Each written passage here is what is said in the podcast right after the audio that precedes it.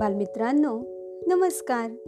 कथा संस्कार माला या उपक्रमात मी विजया गायकवाड आपले मनपूर्वक स्वागत करते. चला तर मग ऐकूया आजची नवीन गोष्ट. गोष्टीचं नाव आहे नवाब साहेबांची झोप उडाली. लेखक आहेत म. अ. खाडीलकर आणि ही गोष्ट आहे किशोरच्या दिवाळी दोन हजार चौदा या अंकातील. तो काळ होता नवाब आणि राजे लोकांचा. आंध्र प्रदेशात एक नवाब होते. त्यांना एक विचित्रच आजार सुरू झाला होता. रात्री ते या कुशीवरून त्या कुशीवर तळमळत होते. पण त्यांना झोप काही येतच नव्हती. ते बरेच अस्वस्थ होते. असे रोजच सुरू झाले. चुकून कधी डोळा लागलाच तर लगेचच जाग येई आणि त्यानंतर मात्र झोप लागत नसे. रात्रभर ते उठून बसत. ही बातमी सर्व राज्यभर पसरली. नवाब साहेबांचे हे आजारपण ऐकून दूर दूरच्या गावाहून डॉक्टर वैद्य आणि हकीम आले. त्यांनी आपापल्या तऱ्हेने पुष्कळ प्रयत्न केले. पण कुणाच्याही औषधांचा उपयोग झाला नाही.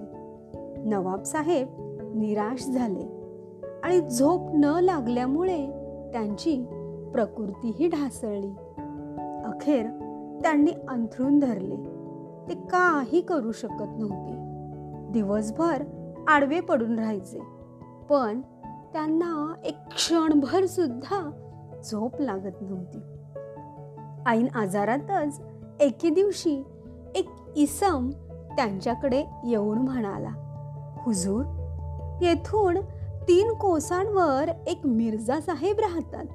मला वाटतं त्यांच्या औषधानं आपण लवकर बरे व्हाल. हे ऐकून नवाब साहेबांनी आदेश दिला त्या मिर्झाला लगेच बोलवा आणि मी बोलावलं आहे असं सांगा. नवाब साहेबांचे सेवक मिर्झाच्या घरी पोहोचले. ते दिवस होते थंडीचे. मिर्झा साहेब नाश्ता करून अंगणात चौपाईवर लवणले होते. समोरून नवाब साहेबांचे लोक येत असलेले पाहून त्यांना आश्चर्यच वाटले. एका सेवकानं जवळ येऊन सांगितलं मिर्झा साहेब आमचे नवाब साहेब फार आजारी आहेत. कित्येक महिने त्यांना झोपही लागली नाही. आम्हाला असं समजलंय की आपण यावर इलाज करू शकता. आपणाला नवाब साहेबांनी लगेच बोलावले मिर्झा साहेब उठून त्यांच्याबरोबर चालू लागले. नवाब साहेबांकडे येऊन पाहिले तर ते अस्वस्थ दिसत होते आणि फार अशक्त झाले होते. त्यांच्या डोळ्यांना सूज आली होती. मिर्झा म्हणाले नवाब साहेब बरेच दिवसात आपल्याला झोप लागली नसावी असं दिसतंय. आपलं म्हणणं बरोबर आहे. लवकर काहीतरी उपाय सांगा. मिर्झा म्हणाले मी उपाय सांगेन. परंतु मी सांगेन त्याप्रमाणे आपण वागलं पाहिजे. आपण काही प्रश्न विचारायचेच नाहीत. आपल्याला झोप निश्चित लागेल. झोप येण्यासाठी काहीही करण्याची नवाब साहेबांची तयारी होती. मिर्झा म्हणाले इथून तीन किमी अंतरावर एक नवीन मशीद बांधली आहे आपण काही दिवस तेथे नमाज पडण्यासाठी जावं पण चालत जायला हवं आणि येतानाही चालतच यायला हवं. हे काम एक तासाच्या आत पूर्ण झालं पाहिजे. आणि परत आल्यावर आपण स्वतःच्या हातांनी कबुतरांना खायला घालावं. आपण एवढंच काम करायचे नवाब साहेब आत्तापर्यंत एक पाऊल पण चालले नव्हते. मग तीन किमी चालत जाणं आणि येणं तसं अवघडच. पण हे करायलाच हवं होतं. सकाळी लवकर उठून नवाब साहेब मशिदीकडे निघाले. वेगाने जात होते. त्यांना पोहोचायला पंचवीस मिनिटं लागली.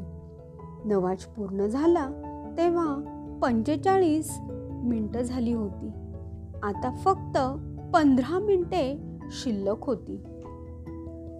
एवढ्या अवधीत कसे पोहोचायचे?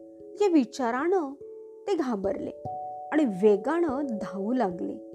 निवासस्थानी आल्यावर एक दीर्घ श्वास त्यांनी सोडला आणि त्यांचा श्वासोश्वासही जलद गतीने सुरू होता. काही क्षण विश्रांती घेऊन ते कबुतरांना दाणे घालू लागले. दाणे पाहून आसपासच्या चिमण्या आणि इतर पक्षीही आले. चिमण्या छी छी करत गोंगाट करू लागल्या. काही पक्षी गात होते. त्यांना एक वेगळाच आनंद वाटत होता. मग नवाबसाहेब चौपाईवर आडवे झाले आणि त्यांना केव्हा झोप लागली हे त्यांनाही कळलं नाही. ते गाढ झोपी गेले आणि सायंकाळी त्यांना जाग आली. आता त्यांना ताजे तवाने वाटत होते. ही आनंदाची बातमी त्यांनी मिर्झा साहेबांना कळवायची होती. त्याबद्दल त्यांना काहीतरी इनामही द्यायचे होते. एका सेवकाला त्यांनी मिर्जा साहेबांबद्दल विचारले. तो म्हणाला ते येऊन गेले. उद्या पुन्हा येतो असं म्हणाले. दुसऱ्या दिवशी ते मिर्जा साहेबांची वाट पाहत राहिले.